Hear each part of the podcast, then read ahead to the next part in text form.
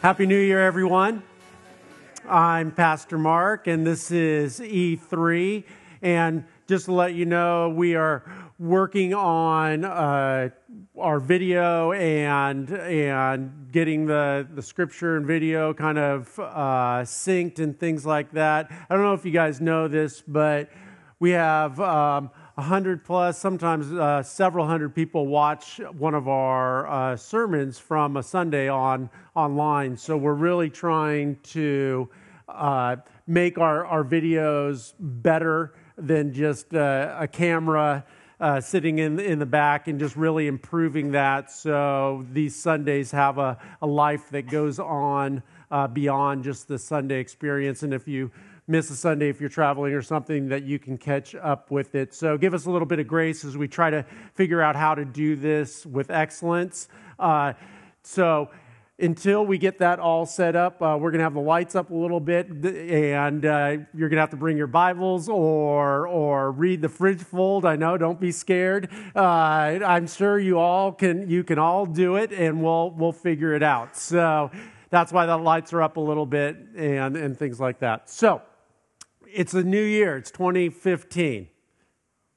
Yeah, wow. See, that's that's my my, my 2015, and and back back in the day when I like hand wrote checks, it took me a while to to get the the year. I, you know, I think all of us had to void out several checks at the beginning uh, of the year, going, "Dang it," you know, is there? But but thankfully, uh, the interweb does that for us now, and then we get the right dates and, and, things like that. But one thing that we like to do here at E3 before we start into a new series in the new year is to actually bring it back to our core and what we believe is start the, the new year off right. And that is with remembering the sacrifice of Jesus through, by going to the Lord's table. So that's what we're going to be doing today.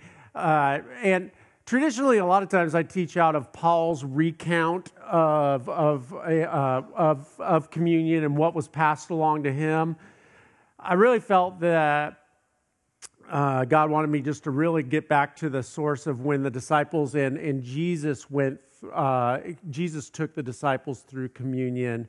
It's so rich and there's so much in there that I wanted to just sit uh, in that today. One thing is I was I was reading and and and you'll get from the scripture when when Jesus is giving instruction on how to set up the Passover meal that that uh, inherent in Christianity is a is a how deficiency. Now, what I mean by that is often we are given instruction by God or, or, or Jesus that, that the how is that going to work? There's a big gap between the instruction and what our strategic minds try to put into place. Some examples of those is when Jesus told the disciples uh, when they were fishing all night and not catching any fish to throw their, their nets on the other side of the boat.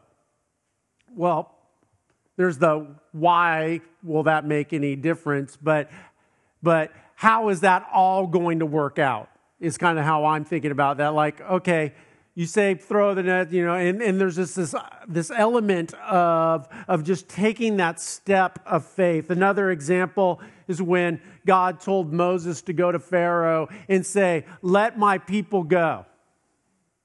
And I think one of my questions would be, how's that going to all work? Right?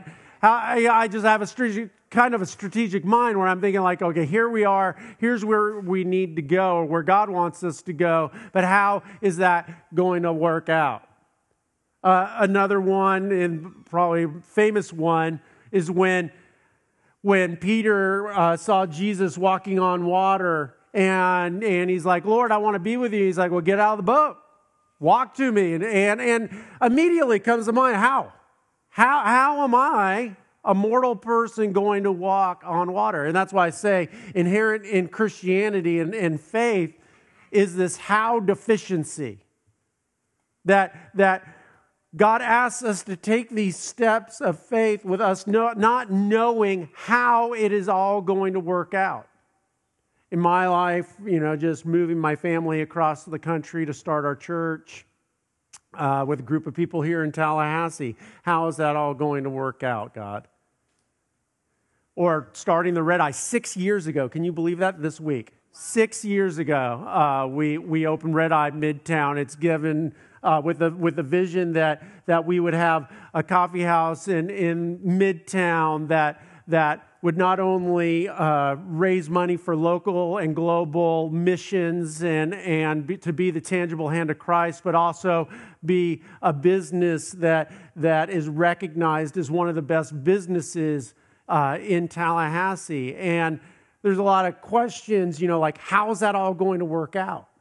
And but but taking that step of faith and God bringing the right people and bringing the resources, and many of you gave toward that to to start start that coffee house. And and I think about the um, twenty something thousand dollars that we initially invested in that, and and now six years later, you know, our goal is that that we are actually giving um, and investing in local and global outreach efforts. Uh, at least $10,000 a month is, is, is our goal. And just seeing this, this multiplication of effort.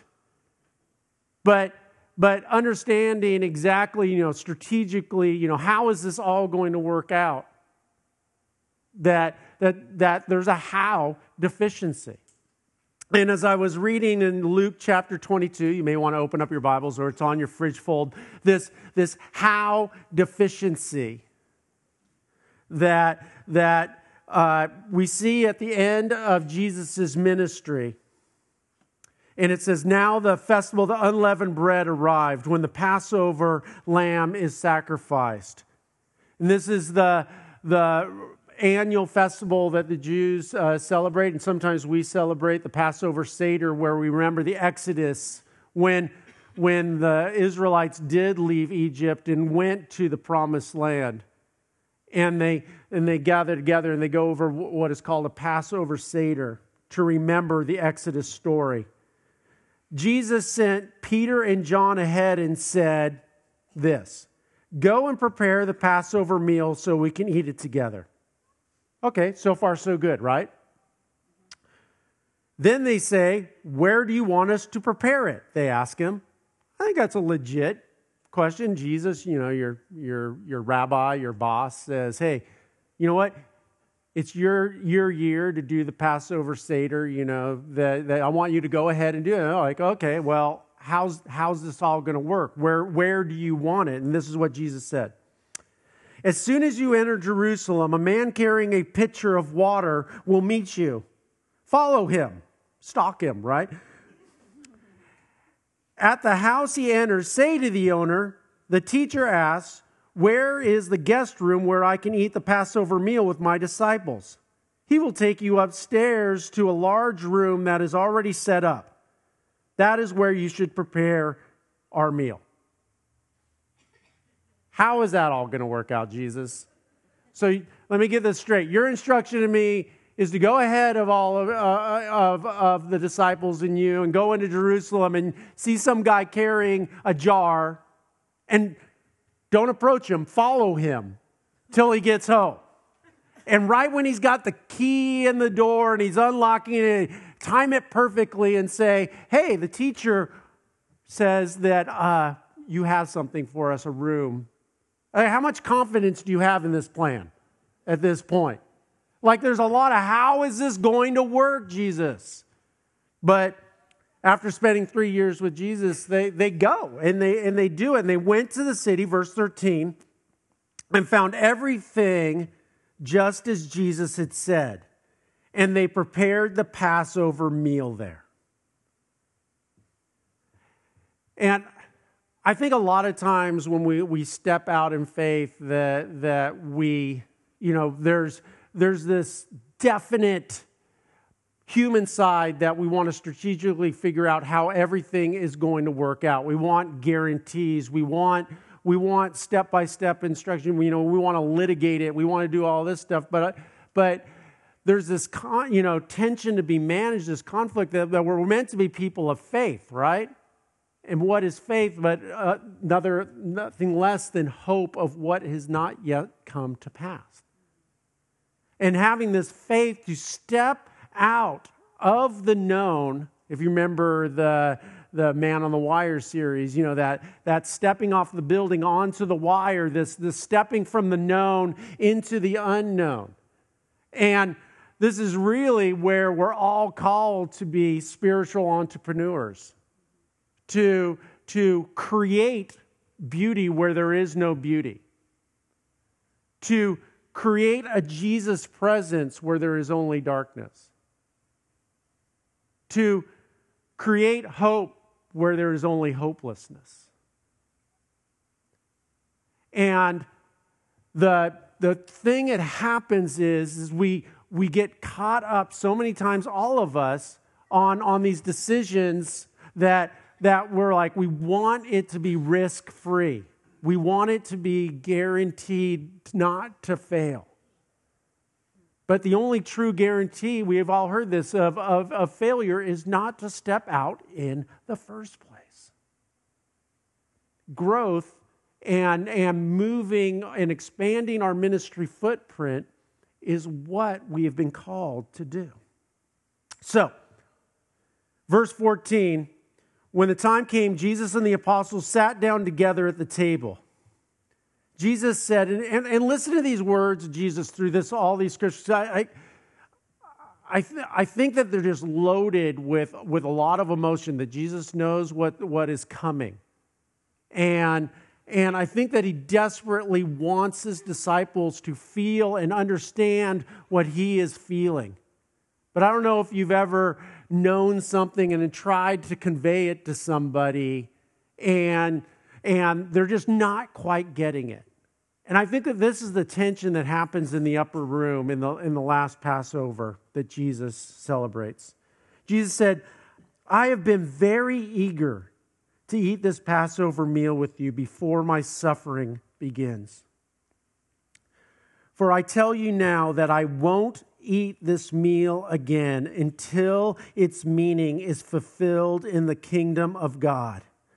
Then he took a cup of wine and he gave thanks to God for it. Then he said, Take this and share it among yourselves, for I will not drink wine again until the kingdom of God has come.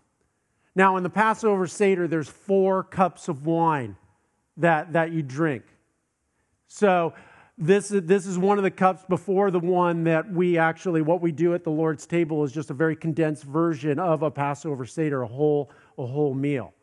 So this is, this is one, of, one of the cups.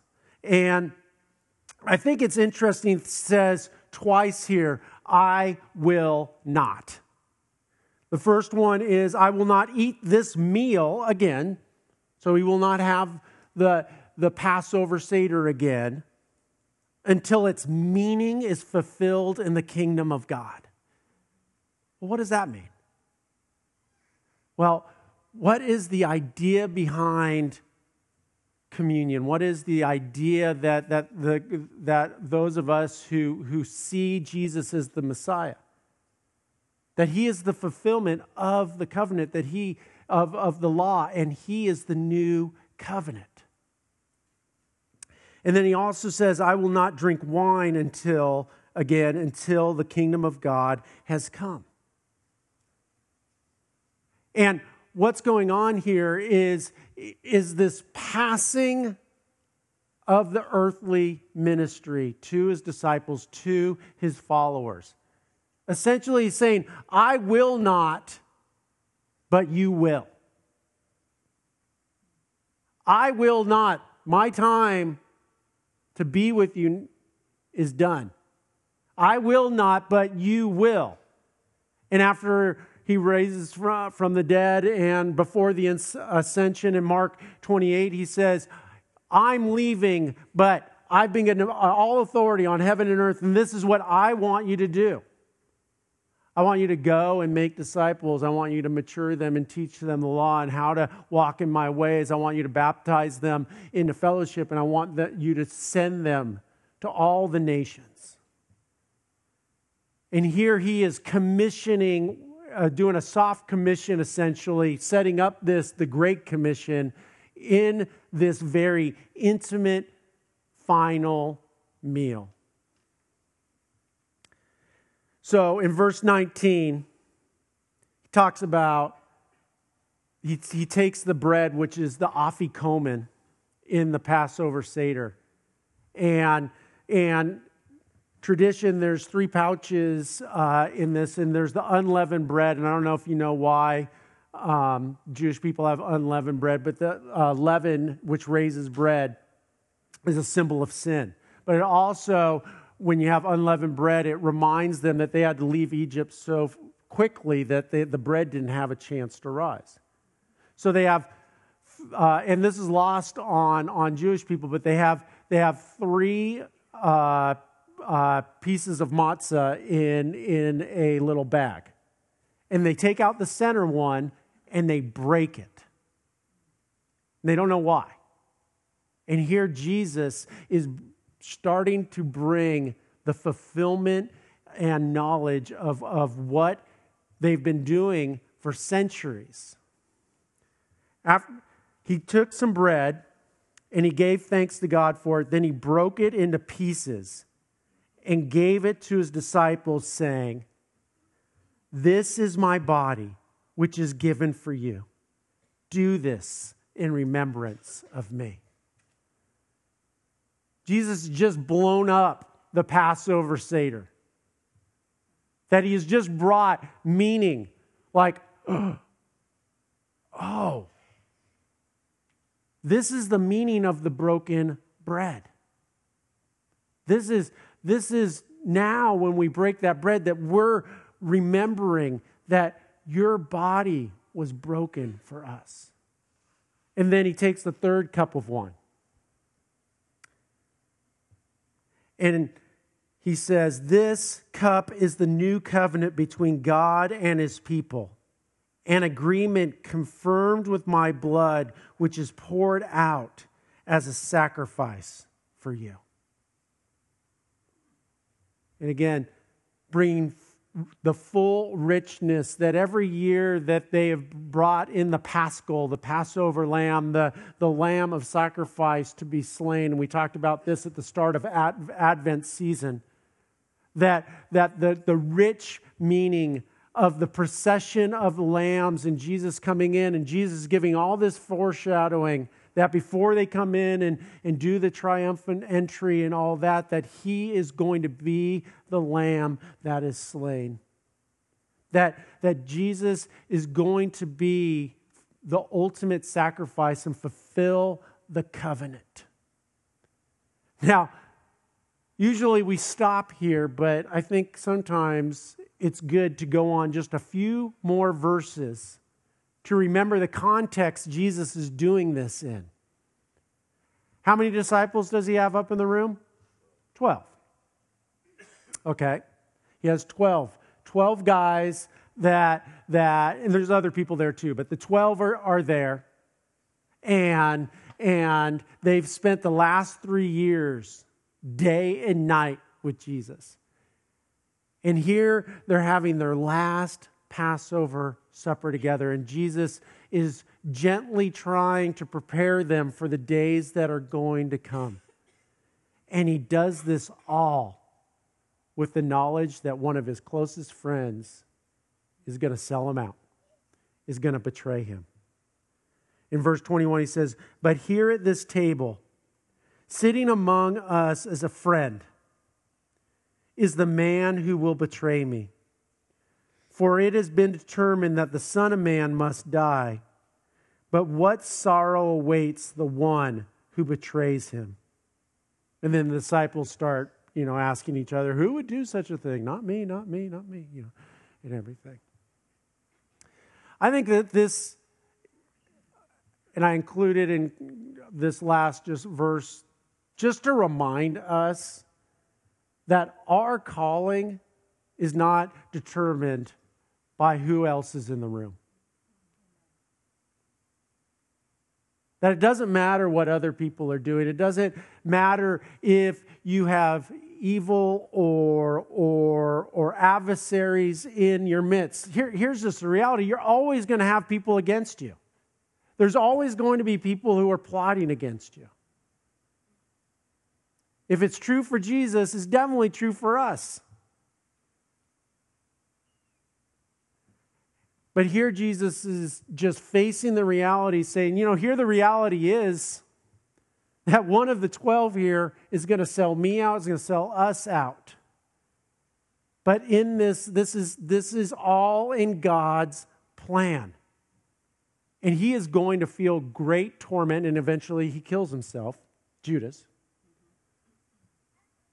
But, but that didn't change the fact that Jesus said, you know what? This is my calling, and this is your calling. And we are to go forward and to make God's grace and his love known in this lost and hurting world. And from this moment on, for everyone who is a follower of me, for everyone who says, you know what, Jesus, you are my Lord, you're the leader of my life, and you are the Savior, you are the sacrifice for my sins, that when we come together as, as a community, as Christ's church, and that we go to the table and we take the bread and we break it and we eat it, that we are remembering that Jesus' body was broken for us. And then as we drink the wine, that as, as it touches our lips, that that sweet taste is a reminder of the grace and the finality of the sacrifice that Christ's blood shed for us. But that we never forget the cost. You guys pray with me?